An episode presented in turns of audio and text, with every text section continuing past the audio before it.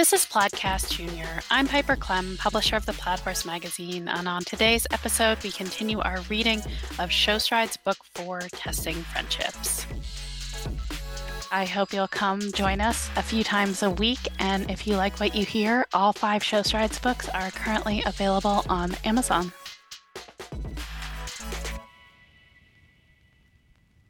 The Plaid Horse presents Show Strides Book 4 Testing Friendships by Piper Klemm and Rennie Dyball, read by Piper Klemm. Chapter 7 Tally took her time putting Bo away. Then she brought her saddle out to the big wooden rack on the aisle. It was the best spot for cleaning tack. Listening to the sounds of horses happily munching their hay, Tally wiped down all the leather. Her parents had purchased the saddle from Isabel, letting her work off the costs with babysitting. Seeing her own name on the Cantle nameplate always made her smile. It was the first piece of tack she owned, and she was determined to take good care of it. With a clean sponge, Tally applied a thin layer of conditioner on the saddle flaps and a bit on the seat. The saddle was much softer and more delicate than the school saddles, so it took more work to keep it looking its best. One of the adult boarders who owned a big gray gelding gave Tally a smile and a wave as she walked into the tack room. On the other side of the aisle, Tally could hear one of the riding school instructors calling out directions from the small indoor. Busy summer days at the barn were the best. Tally ran her stirrups back up on her saddle and considered cleaning some of the pony bridles when Ryan joined her on the aisle. Can I clone you, Tally? What do you mean? she asked with a laugh. I mean, you actually enjoy cleaning tack, so you do it more than most, Ryan said. We can never have enough tack cleaning.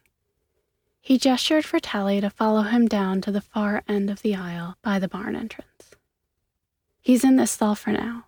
Seems really social, so we might like all the activity at the end here, Ryan said, stopping at the last stall on the aisle. This one probably isn't like anything you've ridden before, he belongs to a friend of mine. He's her homebred. She ended up with a bigger herd than she intended, so he got leased by a big lesson program like ours, but it wasn't the right fit for him.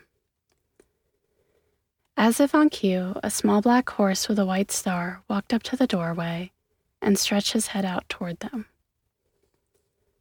Hi, buddy, Ryan said, rubbing the little horse's forehead.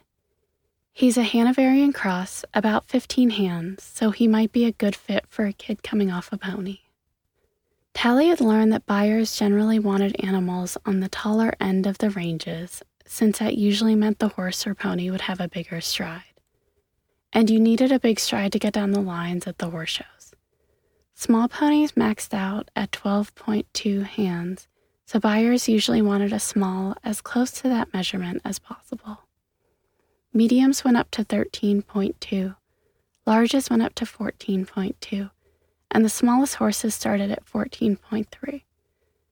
So a horse that stood at 15.1 hands was on the small side. Plenty of people only looked at horses who were 16 hands and up. Why didn't the lesson program work out for him? Tally asked. His owner said that they used him in at least one lesson a day, five or six days a week. It was a lot for him having so many riders. He seems like the type that does the best with his own person. A lot of the kids were beginners too, so they were a bit rough on his mouth. What did he do? Tally asked. Well, that's the interesting part. It turns out he's a sensitive guy with a good soft mouth, so teaching kids with uneducated hands wasn't the right job for him. But he never did anything really bad. No bucking, no stopping at the jumps, just a little kicking out when he's asked to canter, which everybody chalked up to him being unhappy or maybe a little sore. My friend Laura, who owns him, said he doesn't even pin his ears. Tally smiled at the horse, who stood calmly studying her and Ryan. He had a beautiful face and a nearly symmetrical star. He reminded her of Black Beauty. What's his name? Obi. I rode him the other day when he got here, and he's super quiet. Laura brought him home from that lesson program, but between work and having young kids, she hasn't been able to ride. He's been turned out for the summer since June, said Ryan. It'll be a process to get him into shape and to be less defensive about his mouth. Can you bring him up in an hour or so? Sounds good, Tally said.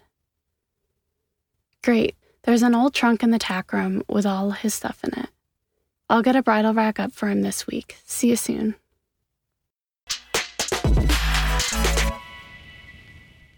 Carlton and Tracy Brooks share their decades of knowledge, experience, and winning ways in their first book, With Purpose The Balmoral Standard.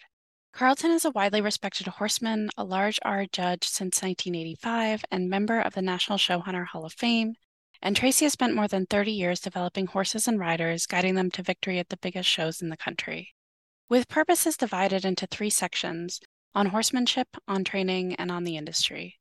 In each section, you will uncover a wealth of information gleaning from Carlton and Tracy's careers.